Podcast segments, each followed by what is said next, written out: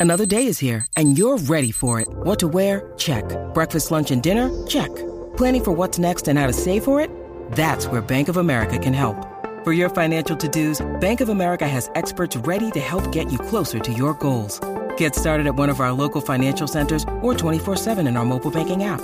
Find a location near you at bankofamerica.com slash talk to us. What would you like the power to do? Mobile banking requires downloading the app and is only available for select devices. Message and data rates may apply. Bank of America and a member FDIC. When you need mealtime inspiration, it's worth shopping Kroger, where you'll find over 30,000 mouthwatering choices that excite your inner foodie. And no matter what tasty choice you make, you'll enjoy our everyday low prices, plus extra ways to save, like digital coupons worth over $600 each week. You can also save up to $1 off per gallon at the pump with fuel points. More savings and more inspiring flavors make shopping Kroger worth it every time. Kroger, fresh for everyone. Fuel restrictions apply. Hey,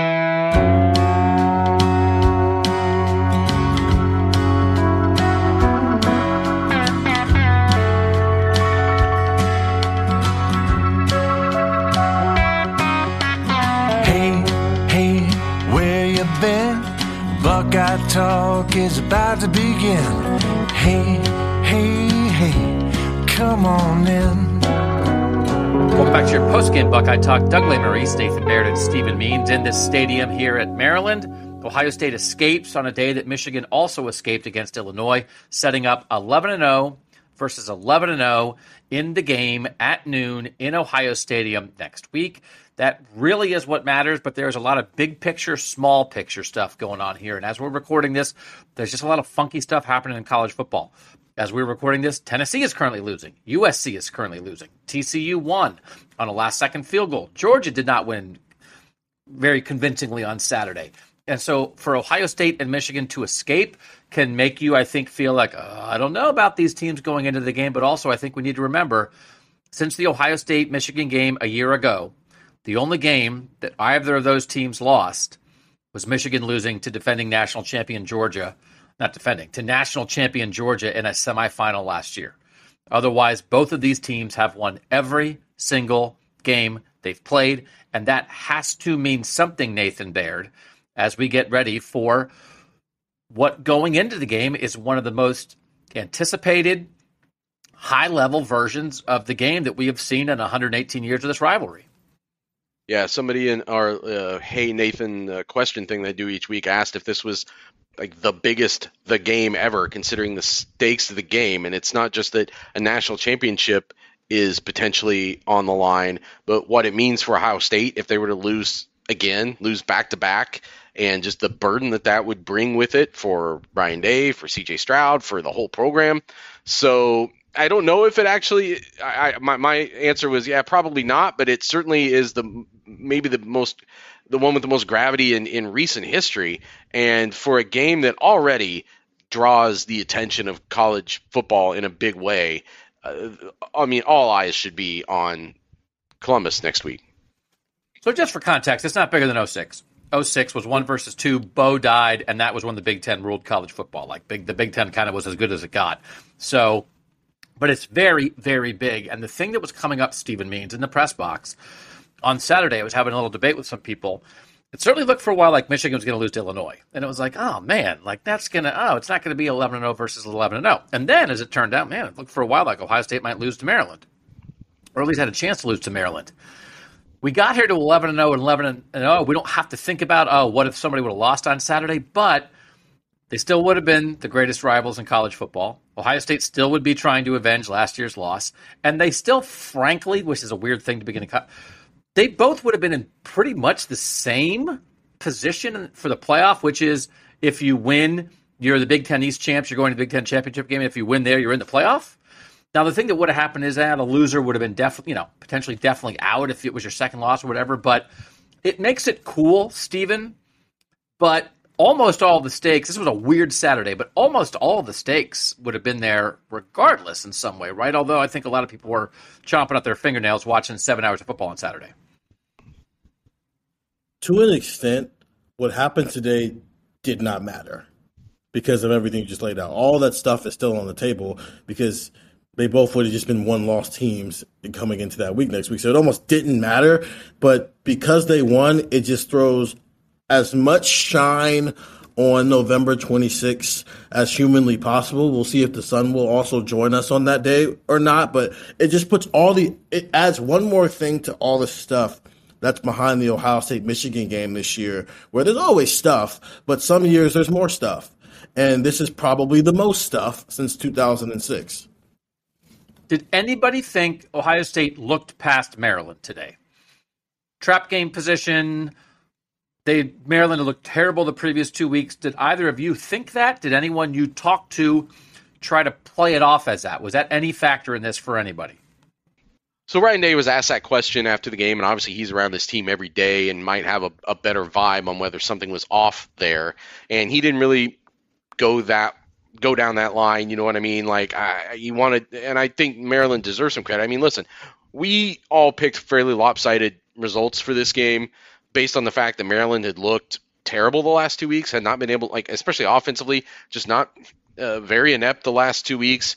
Uh, Taulia Tagovailoa had been injured and was trying to come back from that, and all of that played into why we thought this might be uh, that maybe that the Maryland that we thought existed at the start of the year and could make this a proverbial trap game maybe didn't exist anymore. And I think we found out that it does. Like that Maryland got some of that back today, and I give them credit for some of the things they were able to do against Ohio State.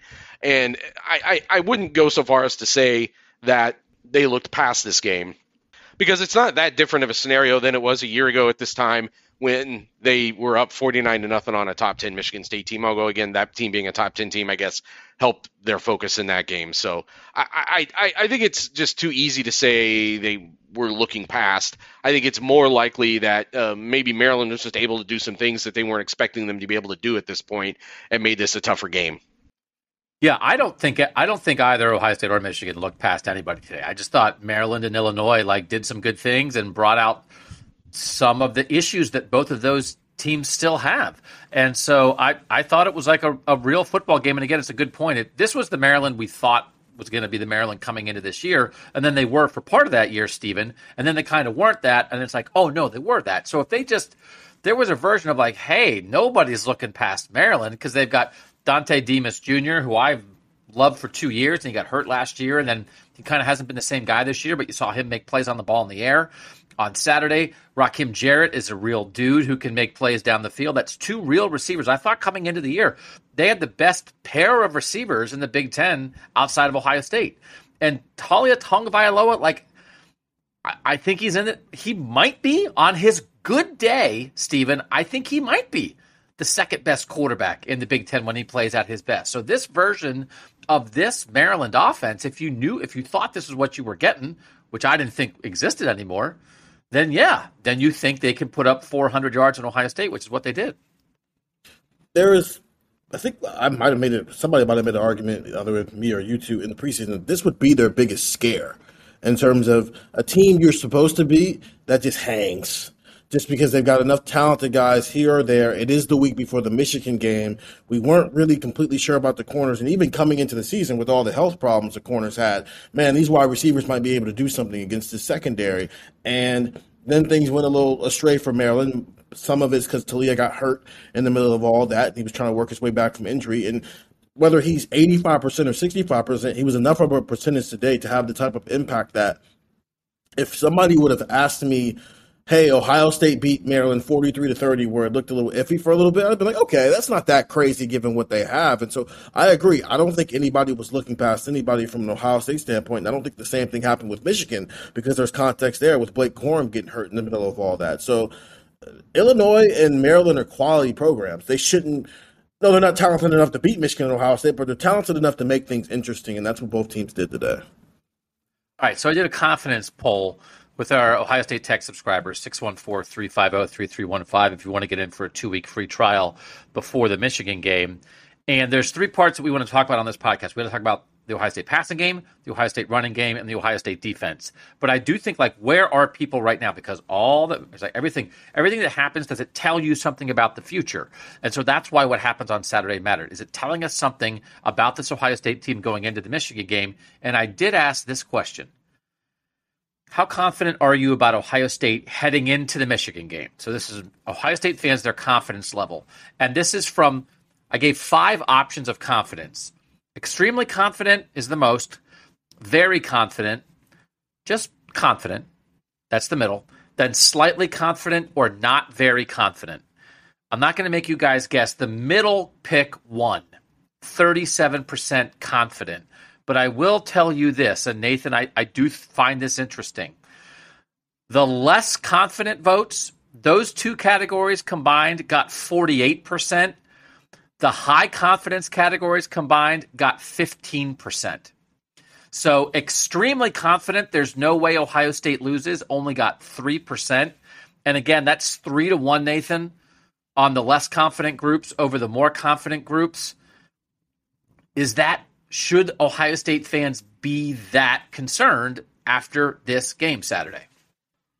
Oh, I think they should have already been concerned. I mean, Michigan's one of the best teams in the country. Michigan beat them a No, year ago. I, I know, but but let's keep this about like what happened to Ohio State on Saturday, right? I mean, I think that's the thing that's affecting people. We know Michigan's good. I don't know that Michigan being good has changed it, but like Ohio State didn't blow out Maryland. Ohio State like almost lost to Maryland. Should that be a, like a, have a huge effect on how people view this team? Yeah, Michigan almost uh, also only beat Maryland by I think a touchdown like, at home earlier this season. Uh, so. I, again, I, I, I that's why it, it, that's part of the context here. I think that's important. Um, are did things happen today that were not the best version of Ohio State? Absolutely. That that you can you definitely would say that they gave up 293 yards in the air. They had some really dumb mistakes, including one that leads to a blocked PAT that gets returned for two points. Uh, and I don't think it was the best version of Ohio State today. Do I think that I saw things today that make it less likely that they'll beat Michigan? I wouldn't go that far because I think that what you also saw today was a a team that has some of the things you saw today, especially from this defense. I know they gave up some long touchdown drives in the second half. They also stood up and made big stops in the second half and made big plays in the second half. And that all of that is part of what this team is at this point. And I, I, I still think that compared to where this team was a year ago, this team is in much better position to beat Michigan on Saturday. Should confidence be leaking, Stephen? Because it, it is. It's so there's like the Ohio State compared to Ohio State a year ago, but there's also like the Ohio State compared to the Ohio State of like I don't know last week when they ran for 340 yards against Indiana, right? I mean, was this was this a blow to the self esteem of anybody around Ohio State because they played a tight one? No, I mean the, the passing game is slipping, but it, not to a level where we need to sound the alarms. And I think had Illinois done this to Ohio State, yes, because in Illinois would have done it the same way that Michigan's going to try to do it, and that's running the ball. Uh, Maryland only had two, two, 2.7 yards per carry today, so it's not like they were gashing Ohio State down the field all game. And you know, Michigan doesn't necessarily.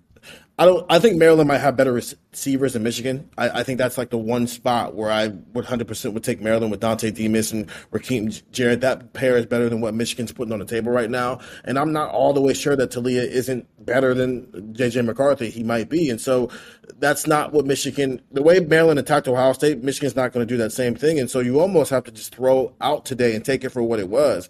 Maryland, you know, put us put the fear of God in Ohio State for a little bit, but you take it at face value when you throw out this film. You take what you can learn from it and you move forward because it's not going to be the same style of game as it's going to be next week. You almost learned more from Northwestern about hey, can Ohio State's defense handle Michigan's offense than you did from Maryland. So another survey question I asked the tech subscribers: What did the close Ohio State and Michigan wins tell us on Saturday? The choices were: both teams are vulnerable and have a lot of questions entering next week. Neither team is vulnerable; they are good and they found ways to win. Mostly Michigan is vulnerable. Mostly Ohio State is vulnerable. Again, I won't make you guess. Both teams, Nathan, both teams are vulnerable. Got sixty-three percent. Neither team vulnerable, 18%, mostly Michigan 14, mostly Michigan 5%. Do you two thirds basically saying both teams are vulnerable? Does that sound right to you? Based on what happened on Saturday and also the known strengths and weaknesses of Ohio State and Michigan. It certainly makes sense as a, a, response, just because those were both games that, that came down to it. I mean, Michigan having to kick a field goal more, more or less with time expiring. I mean, nine seconds left and if, if if Ohio State and Michigan had both come in and just cleaned the clock of the two teams that they were playing, that would obviously raise confidence. It obviously doesn't mean anything because we saw last year Ohio State score 49 points in the first half against the top 10 Michigan State team and end up losing at Michigan. And that's where what Stephen was getting at is that the matchups are so different that they're each of these teams is going to face next week. And you wrote about this after the game, right, Doug? That like these teams were facing versions of themselves in some ways in this game, uh, lesser versions of themselves, like poor man's versions of themselves. I think you used like mini versions of themselves, which is like they weren't like smaller. I mean, some positions they're smaller, but it wasn't like it wasn't like they were facing They were- like That's to like be fair. they weren't men. they weren't two feet tall. teams. right. Uh, JV teams. but but no, well, no, the- but they're just like yeah, just like poor man's versions of Ohio State and Michigan. But, the, but next week, Ohio State's going to face the real version of Michigan, and Michigan's going to face the real version of Ohio State. Very different than what they saw this week, and that's sort of a little bit what what I think undid Ohio State last year was that the the matchup that they got from Michigan was vastly different than the matchup that they got from Michigan State, uh, especially defensively. There was just nothing Michigan State could do. So, what does Ohio State do now in this next week? Not to correct the things that went wrong today, but to correct the things that they need to correct to beat Michigan. That matchup's the one that's going to matter. Steven, do you agree? Both vulnerable. It's it's it's, it's weird, right? Because there's only four undefeated teams. It's it's Ohio State, Michigan, TCU, and Georgia. Georgia won 16 to six against Kentucky. TCU won on a last second field goal to barely stay undefeated. It, it's sometimes I do think when you don't lose, then you take like the close wins almost count against you more because you don't have an Yeah. actual loss to point to. So here we are. They're they're two of the four undefeated teams in the country, and it's like, oh man, they almost lost. Like, yeah, well, they didn't. They did win actually against two pretty decent teams. Illinois, Alabama's playing Austin Peay on Saturday, right? I mean, like this is this was like a mm-hmm. real game for both these teams.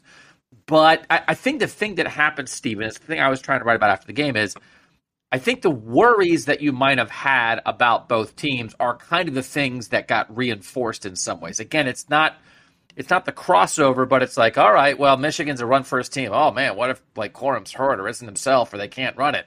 Well, that's a problem. Oh, Ohio State's had running game problems the whole year. What if they can't throw it the way I want to? Oh, that could be a problem. I, I do think there were things that kind of have been percolating that kind of came to the fore again on Saturday, which might lead to two thirds of the people thinking both these teams are vulnerable. if you think the team that they're playing can actually exploit it, right? Because some of the Michigan stuff is is Blake Corum going to be available? Because if he's available, cares if Chase McCarthy can't throw the ball. They're going to run. They're going to try to run. They're going to try to run. They're going to try to run. And then if it gets to a point where they have to throw it, okay, we'll get there when we get there. While with Ohio State, they says this a lot. It's personnel, it's coaching, and it's scheme. And it's been more personnel than scheme and coaching the last couple of weeks here. And some of that just might be because the guys that they want to run the ball aren't healthy. It's very obvious that TreVeyon Henderson is not 100% when he's running the ball. Regardless of the decisions he's making, he doesn't look healthy. Ryan Williams seems to be dealing with something new every other week. And so that got fixed simply by putting the healthy running back Dallan Hayden, who's proven he can make some of those cuts into the game. And so that got nipped into the bud. I think Ohio State's bigger issue is we've come back around to this is cornerback play and how sometimes they can give up the explosive play and it feels like the play on the ball is not always being made. But that once again goes back to the is michigan going to exploit that? Because if not then it really doesn't matter that that's their issue. Just like with ohio state with michigan it's can anybody really stop blake corum from running from 170 yards? No? Then okay what are we talking about here? And so it's it's hard. I get it that that the I, I'm going to say JV. The JV versions of Ohio State and Michigan exploited some of the issues they have today, but it might not matter s- seven days from now. All right, just as a as a for people who are listening, which is everybody who's hearing this, because if you're not listening, you wouldn't hear this. Jim Harbaugh after the game did say about Blake Corum, structurally, his knee is good, and he hmm. said that's a good sign. They did bring him back in after he got hurt in the first half and went up the tunnel. They brought him back in for one play in the third quarter, and then Harbaugh said it was bothering him. He communicated with us. How does it feel? And then they had other guys ready to go. So um, like he he tried to play in the second half took one carry, and then didn't play anymore. So he was walking under his own power. Structurally good is a very good sign, but like it kind of couldn't go in the second half. So Harbaugh said, like, you know, right after the game was not able to say either way whether or not Blake Corum is going to play against Ohio State next week. And obviously that's a huge issue. So let's get to the Ohio State run game then. This is the question, Stephen, that I asked Ohio State tech subscribers. If everyone is healthy, who should be the lead back for Ohio State next week? Now that's a big if, first of all, and we'll, talk about that. But let's play the if game. TreVeyon Henderson, Dallan Hayden, Miyan Williams. Stephen, who do you think won the poll of if they're all healthy, who should be the lead back? I think people would vote for Dallan Hayden just because of what he did so you today. Think, you think Dallan won? Nathan, who do you think won? Yes, I think Dallan won. 62% Miyan Williams, 29% Dallan Hayden, 9% TreVeyon Henderson. I might have voted for Dallan Hayden, though. I don't know. TreVeyon has a tendency to bounce. Miyan also bounces stuff outside sometimes. Dallan Hayden, like, never bounced, never bounced anything outside. He takes the inside hole. He takes the he takes the hole that you're supposed to hit inside, which often is not as apparent right away, but is there if you hit it. It's almost like the things that he doesn't know, right? He doesn't know too much. He doesn't try. He just takes what's there. He does what he's supposed to do. Maybe he's he's not confident enough to try to do stuff on his own because he's he hasn't shown it. He hasn't learned it. He's he's new to this. Nathan said he just got here in the summer. He's not even a guy who was here in the spring. I don't know, man. I like the offense changed, Nathan. Clearly, anybody watching this know this knows this. The offense changed in the second half when Dallan Hayden was in the game. So let's let's lay some groundwork first of all for this discussion before we have it entirely. What did Ryan Day say about the way they handled Dallan Hayden and TreVeyon Henderson in this game, and what did Ryan Day say about the possibility of Miyan Williams being healthy to play next week? So early on in his post-game press conference, Ryan Day said uh, you know, about going with Dallan Hayden in the second half and how he really kind of just you know got the offense going. And so I made sure to clarify. So you're saying that TreVeyon Henderson's injury didn't play a role? He said no.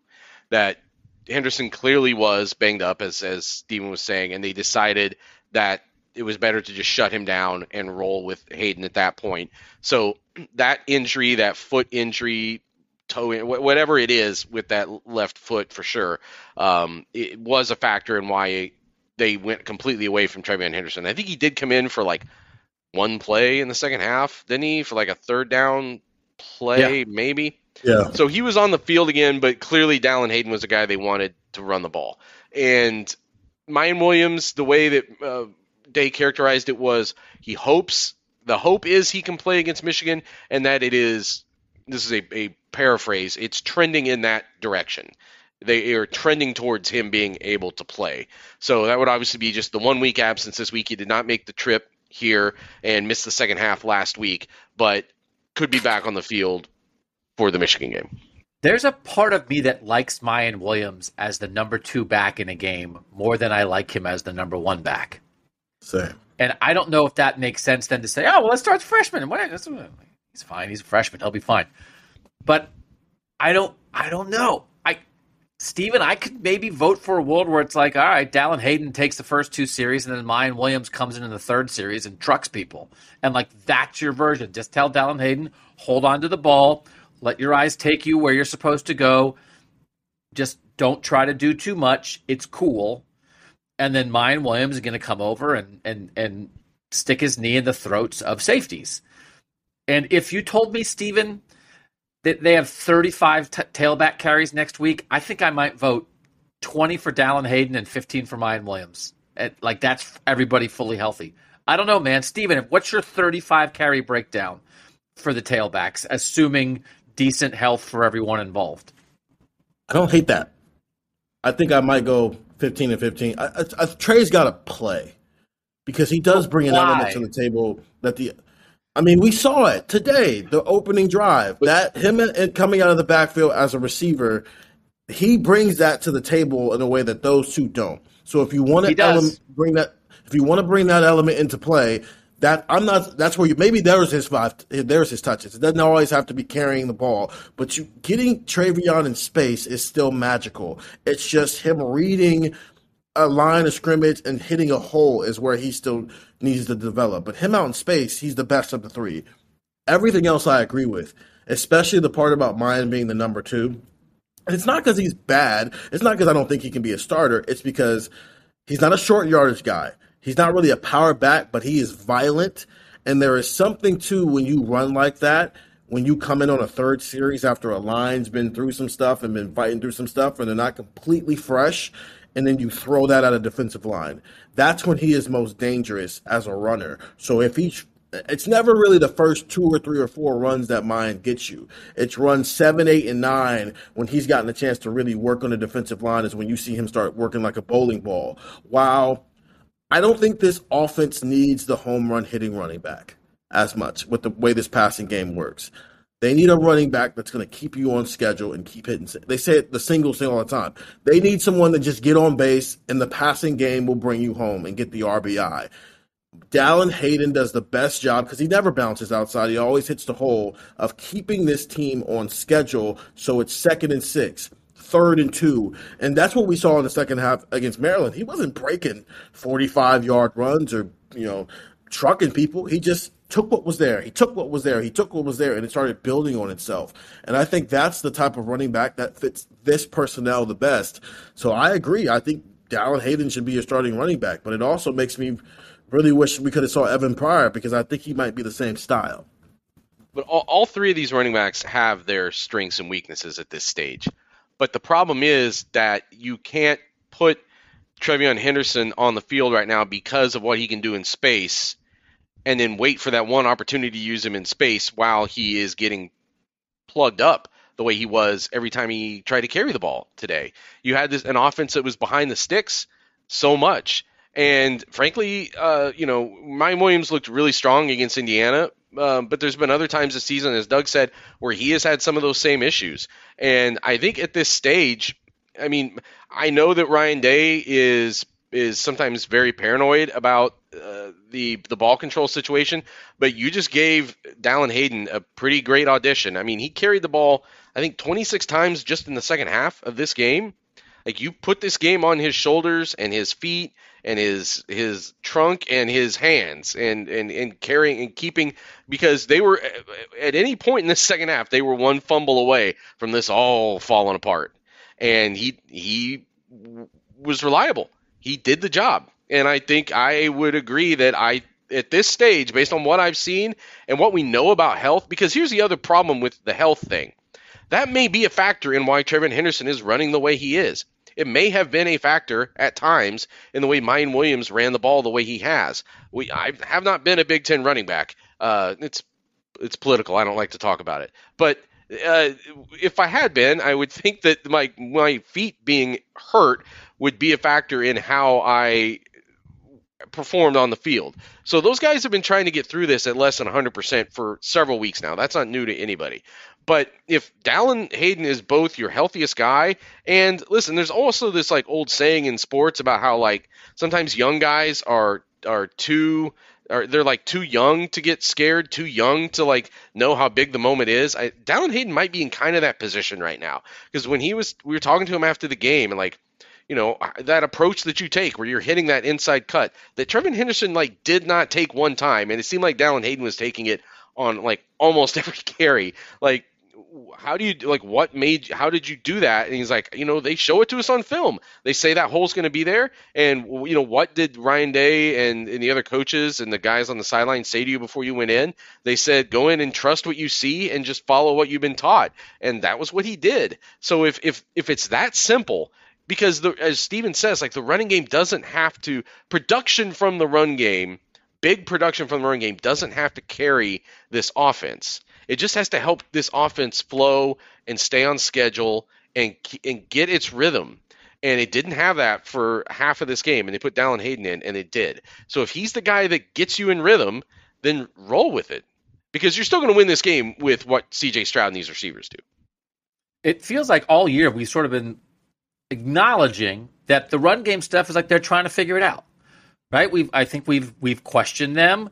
Tried to hold them to account. We've tried to acknowledge when they're doing it well, but it's all been under the guise of, okay, well, they're trying to figure out and work out what they're going to do against Michigan.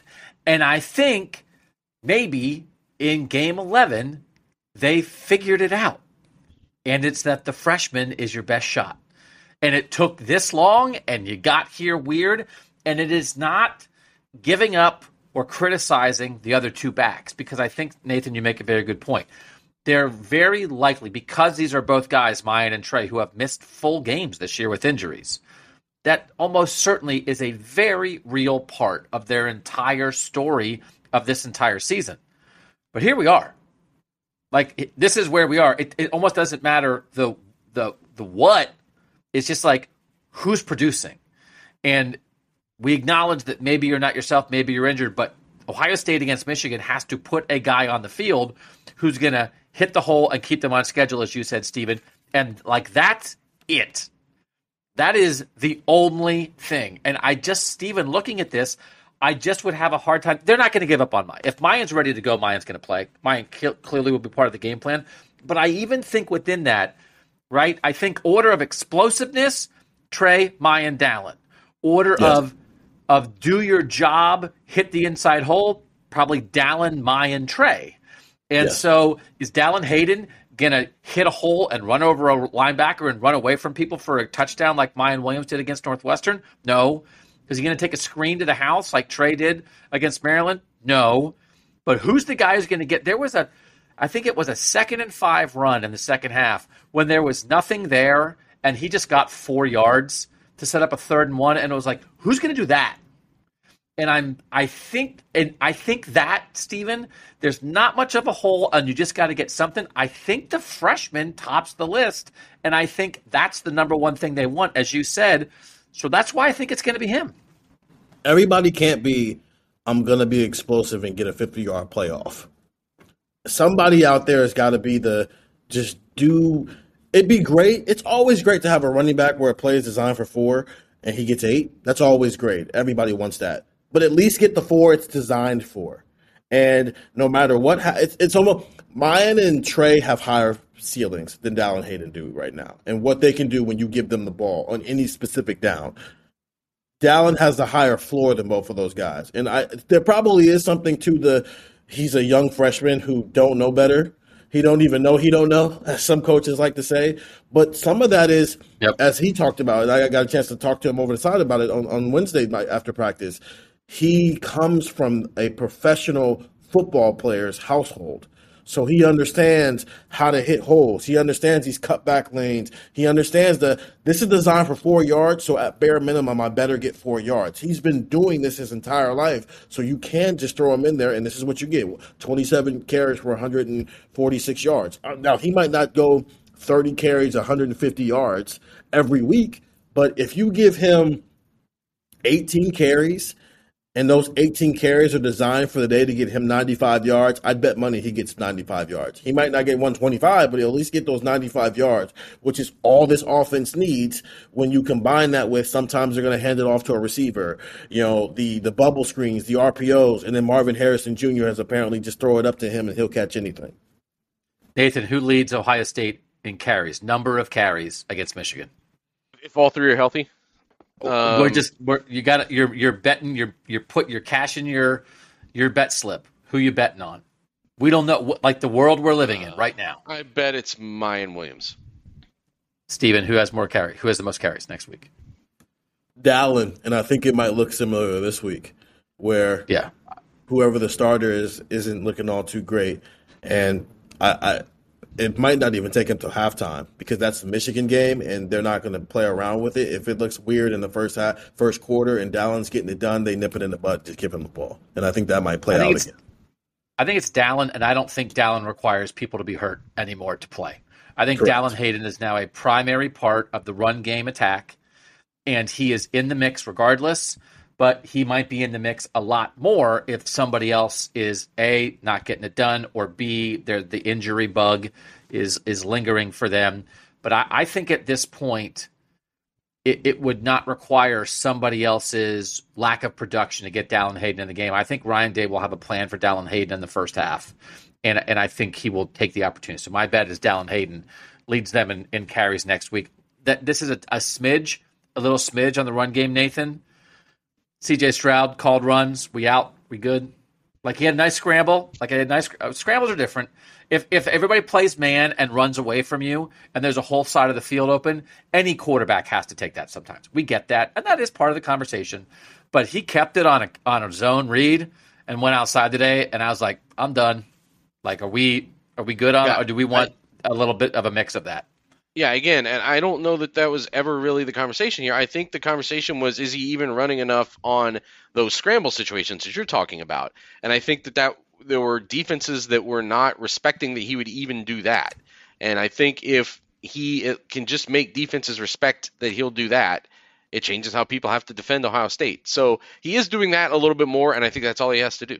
I'm, I, I agree with you that uh, now the one thing I will say in defense of them trying it is nothing else was working with the run game at that point. No, true. But also not that was uh, that was another thing that added to the list of things that weren't working. Listen, the hard thing, Stephen, yes. is one of the plays of the season was the fourth and one keeper against Northwestern that CJ kept it and, and had all day to run. But I think that was like a one time thing. And as you said, the wind made them use it early. It's like maybe they wanted to say that for Michigan, but they used it and now they've shown it. And I don't think it's going to work anymore. First of all, I'm shocked it worked the one time, but that's another situation. I don't think this pod was ever in on the CJ Stroud. Even when it happened, we were all like, "Oh no, why are they doing this?" I'm just gonna mark it down. Remember when Dwayne Haskins kept it in the first play in 2018? I'm just gonna mark it down right now. So he's just gonna keep it at some point next Saturday, just early. prove a point. Just to prove a point. Of, I'm tough, past, and I wanted to do it. Th- that's the thing. No, there has they, been a I'm, lot I'm of. over it. There has been a lot of point proving or attempted point yes. proving by Ohio, Ohio State this year, for good and for bad. And point proven time is over. Now it's you've proven all your points or you haven't proven them and you're not going to prove it's too late. And now let's go beat a good team time. When we come back, we're going to talk about the Ohio State passing game next on Buckeye Talk. Doug, Nathan, and Steven, the plan is to give you a pod every day this week. And I know it's Thanksgiving week, but that's the plan. We don't normally do a Tuesday pod. We'll have one. So the plan is um, we're dropping this to you like late Saturday night slash Sunday. So that's a pod. Then Monday, Tuesday, Wednesday, Thursday, Friday. That is the plan this week with Buckeye Talk. We appreciate you guys being here with us. Nathan, this has been a team that has to throw to win. They have at times faced some teams with some good DBs where it hasn't been all that easy to throw. And Saturday was one of those games, and Ryan Day after the game did say, like, hey, they got some good cover guys, which is fair and real but also, well, if you're the best passing offense in the country, I don't, I don't know, you know, like that shouldn't be the end of the discussion. For CJ Stroud to be 18 of 30 for 241, and this is a little off kilter, and I think this is, this has to be part of the conversation we're going to have. Targets: Emeka Egbuka 11, Marvin Harrison Jr. 10, everybody else combined nine. So is that okay, Nathan? That distribution to your two top receivers that's how it's going to go against Michigan, or do they, do they have to be more diversified with that? It was very exciting to see him throw a screen to TreVeyon Henderson for a touchdown. TreVeyon Henderson coming into this game had negative receiving yards for the year, so congratulations to them getting him into the positive receiving territory. We have seen Cade Stover obviously be a threat multiple times this year. That's that's going to be there. I don't know, man. Like this is a great passing attack, but it it didn't dominate, right? It didn't dominate Saturday against Maryland, and and maybe you you would have liked to see a dominant passing attack. I still just think it's hard, even for Ohio State's passing attack, to dominate a decent team when uh, the running game is putting behind the sticks so consistently. And I, I, think that was an issue in what you saw early from this passing game. And uh, a couple of things you point out, like that TreVeyon Henderson throwback screen that they hit on, was something that they had been – wanting to incorporate for a while, but they needed TreVeyon Henderson to get healthy. Like we have known, like just from, from th- things that we've known, like that we knew that they wanted that. They, they they were aware of that, and that that was something that they needed to use more. But he hasn't played the last two weeks, and now this was their first chance, first chance they had to do it. They did it again tonight. So then he ran into all the other problems he was running into. Uh, I, I, think there's also I would give some credit to what to what Maryland was doing defensively in this game. But again, when you're behind the sticks and now it's you're in a lot of third and longs, then I have to go back and like compare this game to other games to see if it there was just a bigger abundance of second and longs, third and longs than there were compared to some other games this year. But it seemed like it. And that's where teams can bring pressure. There were definitely some situations today where they flushed CJ Stroud out. They made him have to make decisions on the run, and we could follow back and watch a play and say like, "Oh, he had this guy," but like, but maybe didn't see him because there was a guy coming in his face. Like there were guys open, but the way that the play was unfolding, he may just not have been able to see them or may not have trusted that he knew where the safety that was over the top of that play was and didn't want to risk the interception. Like Maryland, because of the, the way this game flowed, was able to use that to their advantage. They leveraged some things and, and made it tougher for him on later downs. But I also want to say real quick to answer your other question, I don't really care about the target distribution that much. And this team in 2020 went to a national championship following its two best receivers with the vast multitude of the targets. Marvin Harrison Jr. is the best receiver on this team and maybe the best receiver in the country. And I don't think it's a problem that you're trying to get him the ball as much as you can. I don't really feel like they're necessarily forcing it to him.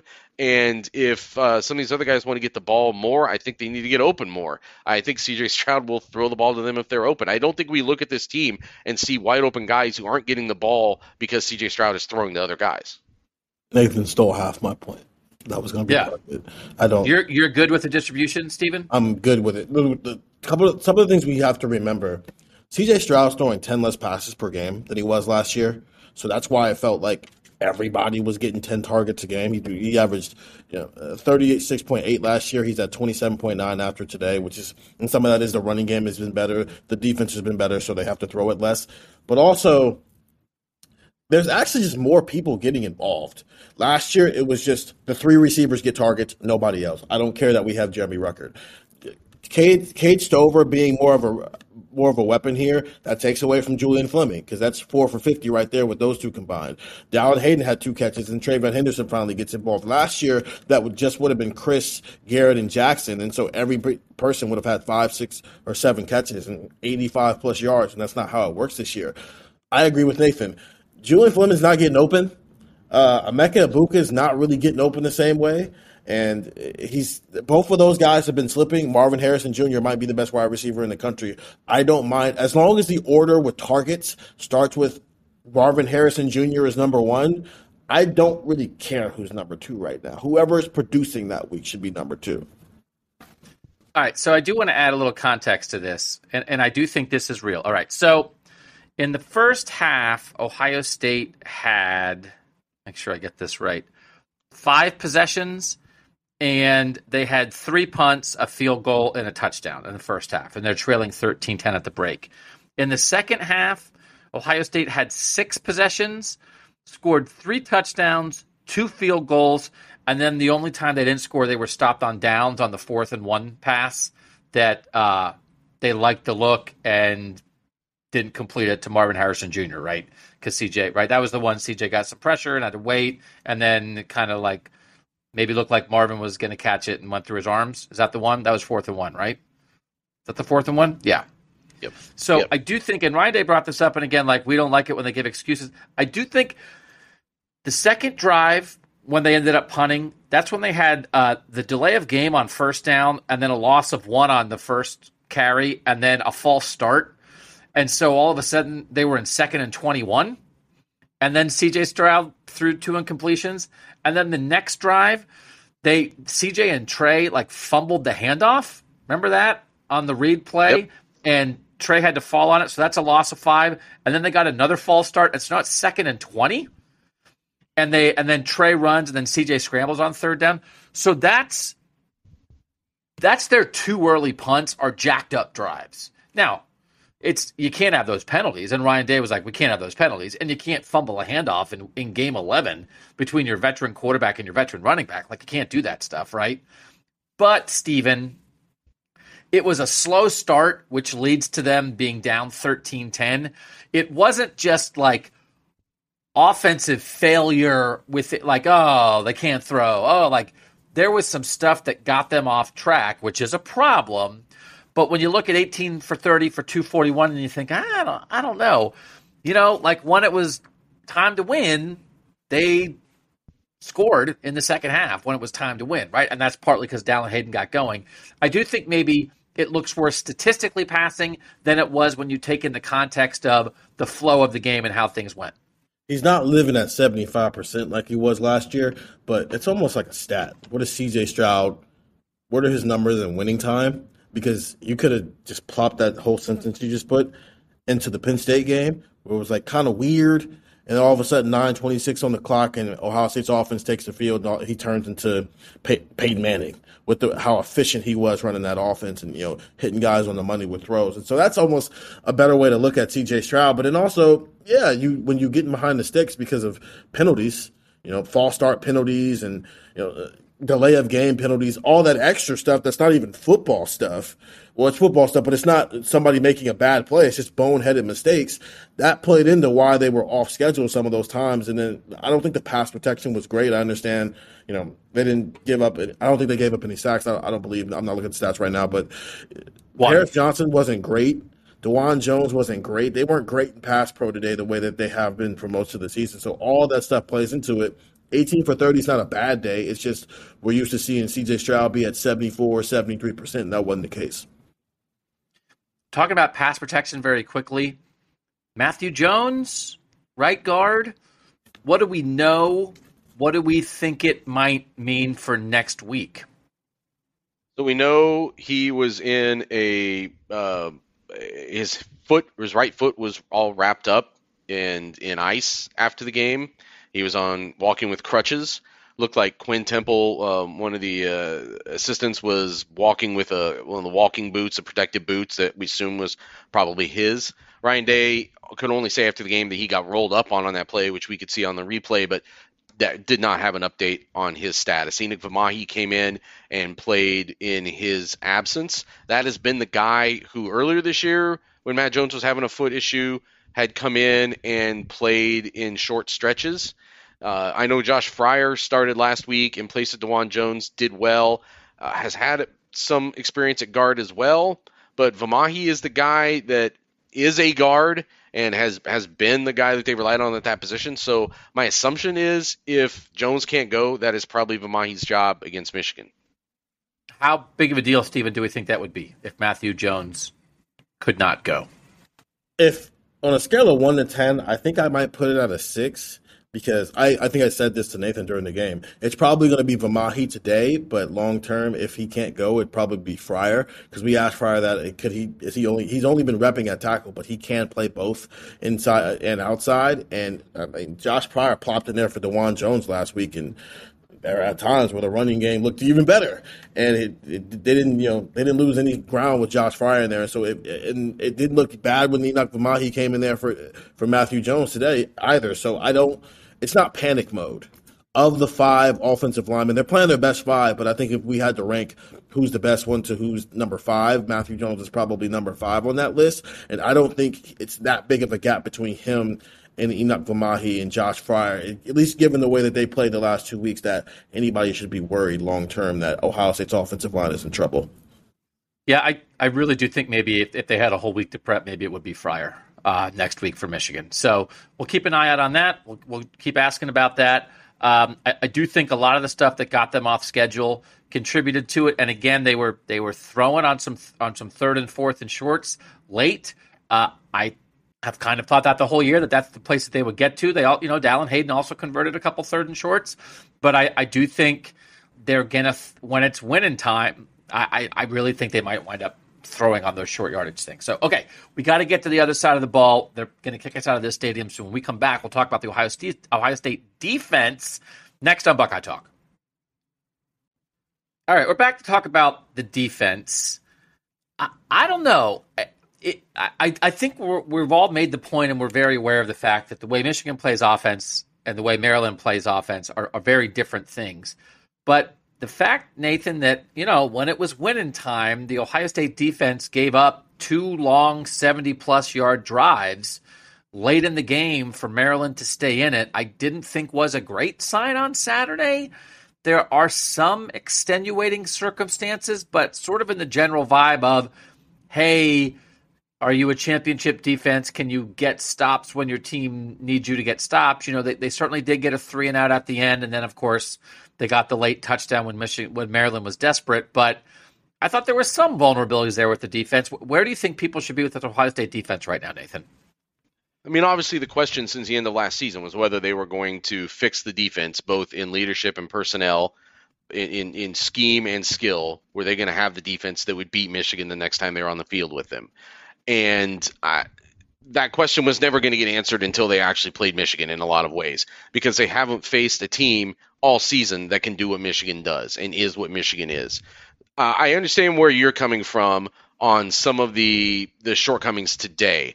I do. Uh, we didn't get a chance to ask Ryan Day, or I mean, it didn't come up.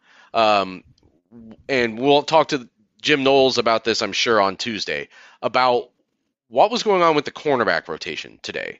Because this was supposed to be and was at the start of this game the first time all year that the th- clear top three running back or cornerbacks, Denzel Burke, who didn't play last week and was healthy and played again tonight, Cam Brown, who had a good week back last week, his first game back, and Jordan Hancock, that all three of those guys were going to be healthy and on the field together tonight. And that's how this game started. And they were rotating, uh, I think they rotated Hancock in for Brown first. And there seemed to be something going on there. And then late, Jyaire Brown was playing a lot of snaps in this game. And Brown was warming up with the twos ahead of even J.K. Johnson uh, before this game.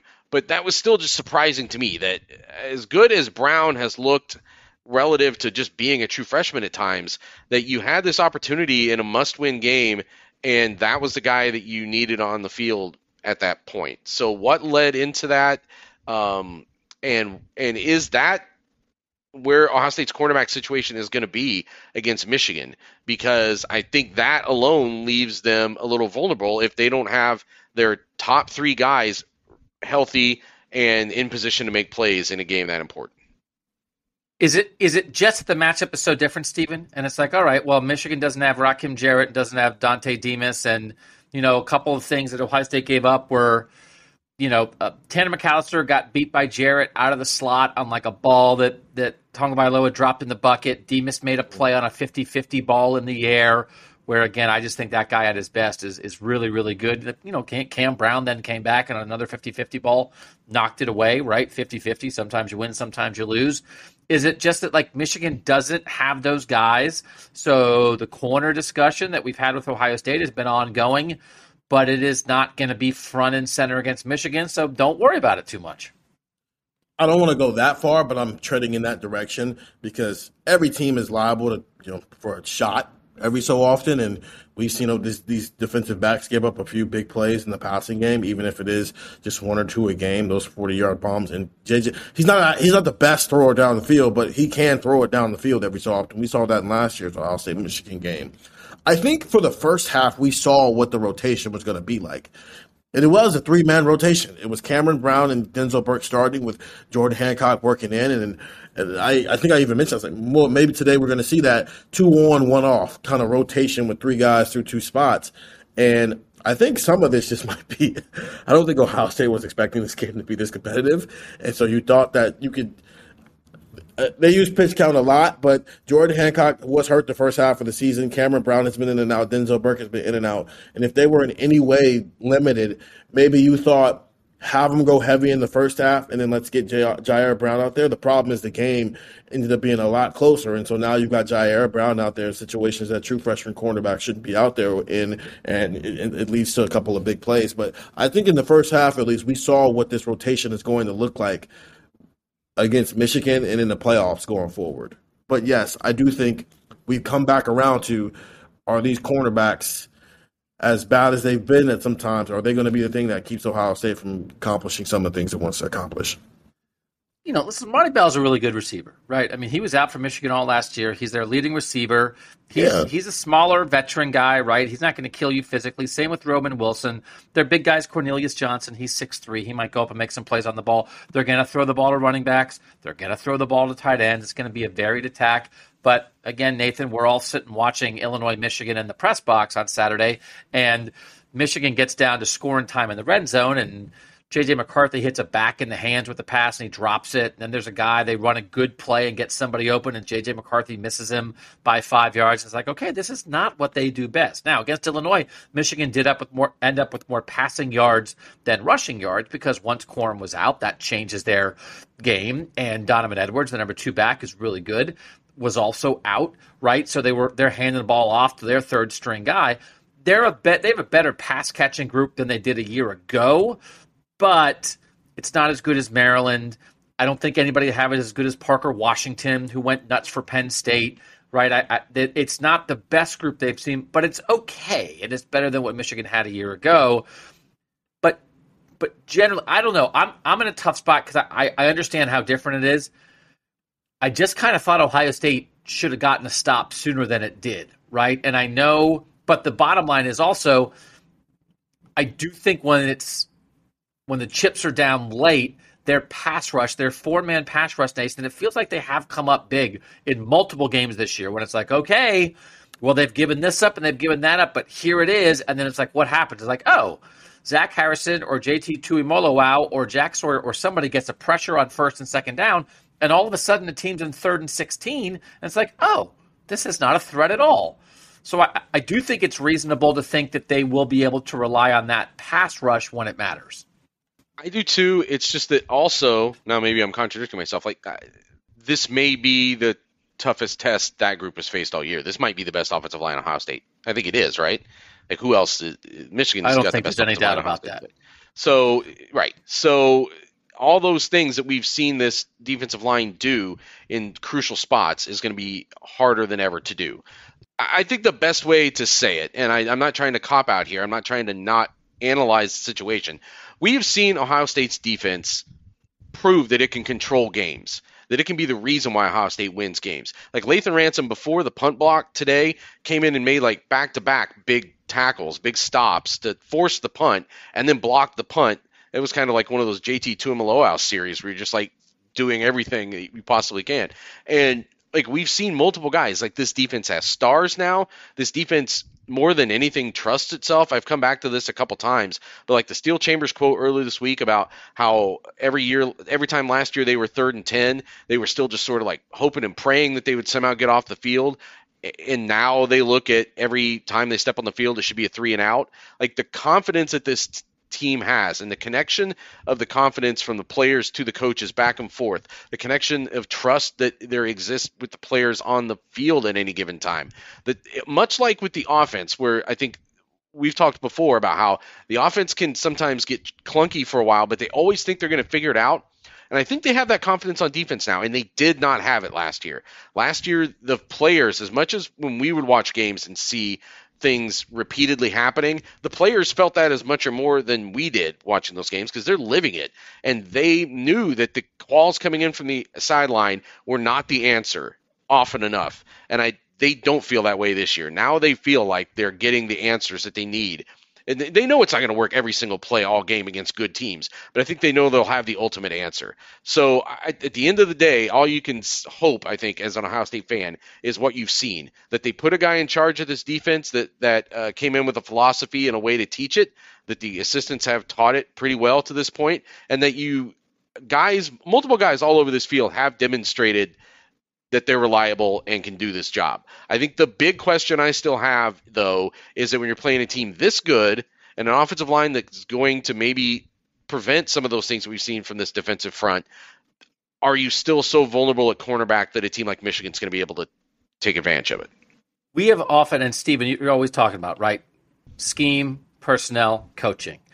Part of the issue with the defense last year, we were like, where are the stars? Where are the stars? Where are the stars? I do think and I don't want to put it in a national context because I'm not going to pretend that I know all the best guys in the country.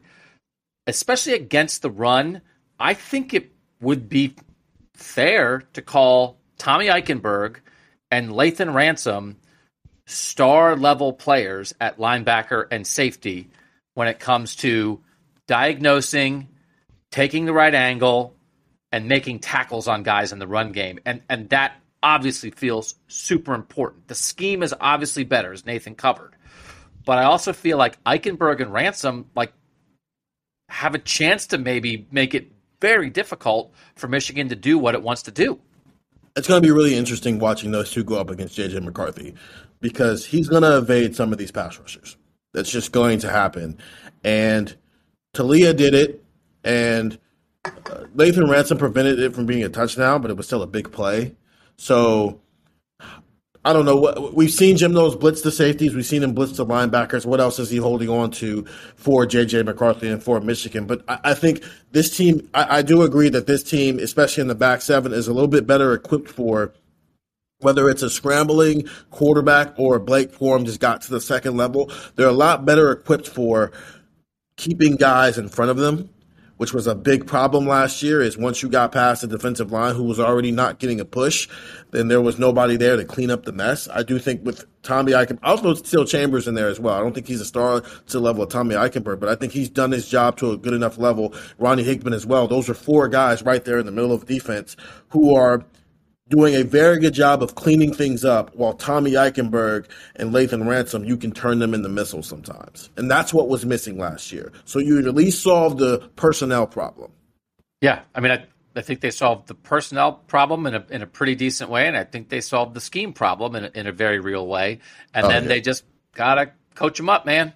Got to coach them up for what Michigan's going to try to do. And again, I do think – and we'll have all week to cover this, but are we going to be trapped in like the reverse chess match of, well, this is what Ohio State does well, and this is what Michigan does well, so maybe they're going to do the thing that they don't do as well? You know, like, how are you going to go about trying to attack these people? Um, because I, I do think, listen, Ohio State has had some issues figuring out offensively sometimes. I do think, generally speaking, Ohio State has been pretty well coached this year, as much as we have um, at times questioned sort of Ryan Day's play calling, that kind of thing. And I think Michigan has been very well coached this year. So I do think both sides of the ball, and again, Michigan's coming at it with with new coordinators from a year ago, but I think they filled in very well with Sherrone Moore and Matt Weiss calling the plays offensively and Jesse Minter on the defensive side of the ball. And then we know what Jim Knowles has done. And I do think more often than not, Ohio State has a pretty decent plan for how to get after people offensively. I think a, a lot of that's going to matter, right? Ohio State has more good players. Ohio State does have more good players, but they but Michigan, I think it, it their identity might be even locked in a little bit more. Um, and I do think nobody should take the the Michigan offensive line for granted and, and how good they might be. They might be the best offensive line in the country. You know, not just the best offensive line that Ohio State has faced so far. So Two things I want to make sure we cover before we get out of here. We didn't talk to a ton of people after the game. We talked to Zach Harrison, talked to Lathan Ransom, talked to CJ Stroud. Nathan, anything we didn't cover that Ryan Day or CJ or anybody else said that was important that we need to communicate to the audience here? Um, you just you know, again, one of the screwy things that happened today on the, the point after they were going for two, then they get a penalty, they have to back it up, and they're just kick the PAT. And Ryan Day said that that wasn't a, and he would I think give credit to Maryland if they had just blown the play up, but Ohio State just didn't block the play right, and it cost them three points. It's a three point swing there. The one you don't score and the two points the other team gets, and in a game that was only a three point game in the fourth quarter, that that's that loomed fairly huge. So just an, an example of uh, a, a, team that just uh, was was not sharp today, and they can't afford to be that not sharp against Michigan. Stephen, anything that you caught from anybody that you want to make sure that we didn't uh, we didn't mention yet? Um, I mean, we uh, just just because we haven't talked about CJ at all, really, in, in this to, in some of the stuff he said. I asked him about Michigan, and he said like he's heard all the laughs and all the, the Michigan quotes are coming out. Whether it's they talking about all the chips are in now. CJ said we've heard all the laughs and we heard all the, the people were saying in the off season. Everybody, it's clear. What, just like we're probably going to do after we get done with this pod. And yeah, they only won by 13 points, but who cares? It's on the Michigan week. This team is doing the exact same thing. All right, so I think we covered everything. Uh, Ryan Day did mention like some of the delay game penalties. He thought maybe like the they were quick on the clock on the play clock a little bit. He said one that it was on him. He got it in late. He thought maybe one time CJ kind of lost track of the clock, but he also thought that they were running a little bit quick. So again, that's not a great thing. Can't be having uh, unnecessarily five yard penal- unnecessary five yard penalties uh, in the game next week. We will have a bunch of coverage this week. We're going to have a podcast every day. That's the plan, and we do have this this bigger story that we're working on midweek for Tuesday or Wednesday that Nathan and Steven have been doing a lot of reporting on uh, about what it's been like for all these players in the past year, sort of living with the idea of a, of a loss to Michigan, their reaction in the aftermath immediately, and then in the off season, and then during this season, just talking to a lot of their families about what those guys have been like. You know, what they've been like to live with, how they took it, how it motivated them. Because that's the thing. We almost lost the 11 and 0, but but I don't I, I think it would have decreased like the value, you know, the whatever of this game, the impact, the excitement of this game, like 5%, not even that, if somebody would have lost today. Because that's not what it's about. It's about Ohio State versus Michigan. It's about Ohio State being angry. It's about Michigan trying to, you know, prove that, that last year wasn't a fluke. And, and that's what it's all about. And the playoff stakes were going to be there anyway, even if somebody had lost today. So this is cool that it's 11 and 0, 11 and 0 for the first time since 06. It's as high as they've been ranked since 16, when 16, 2016 was also two versus three. All that's really cool. But as you know, that's not really what it's about. It's not really about making the playoff. It's about Michigan beat Ohio State last year, and Ohio State had to live with that in a way. And we know they lost in 11, but then Urban got hired, and that kind of got wiped away, and it was a fresh start in 12.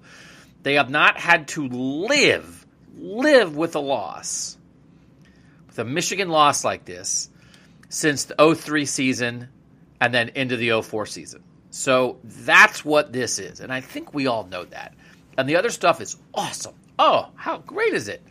But, you know, they both played close games Saturday. Great.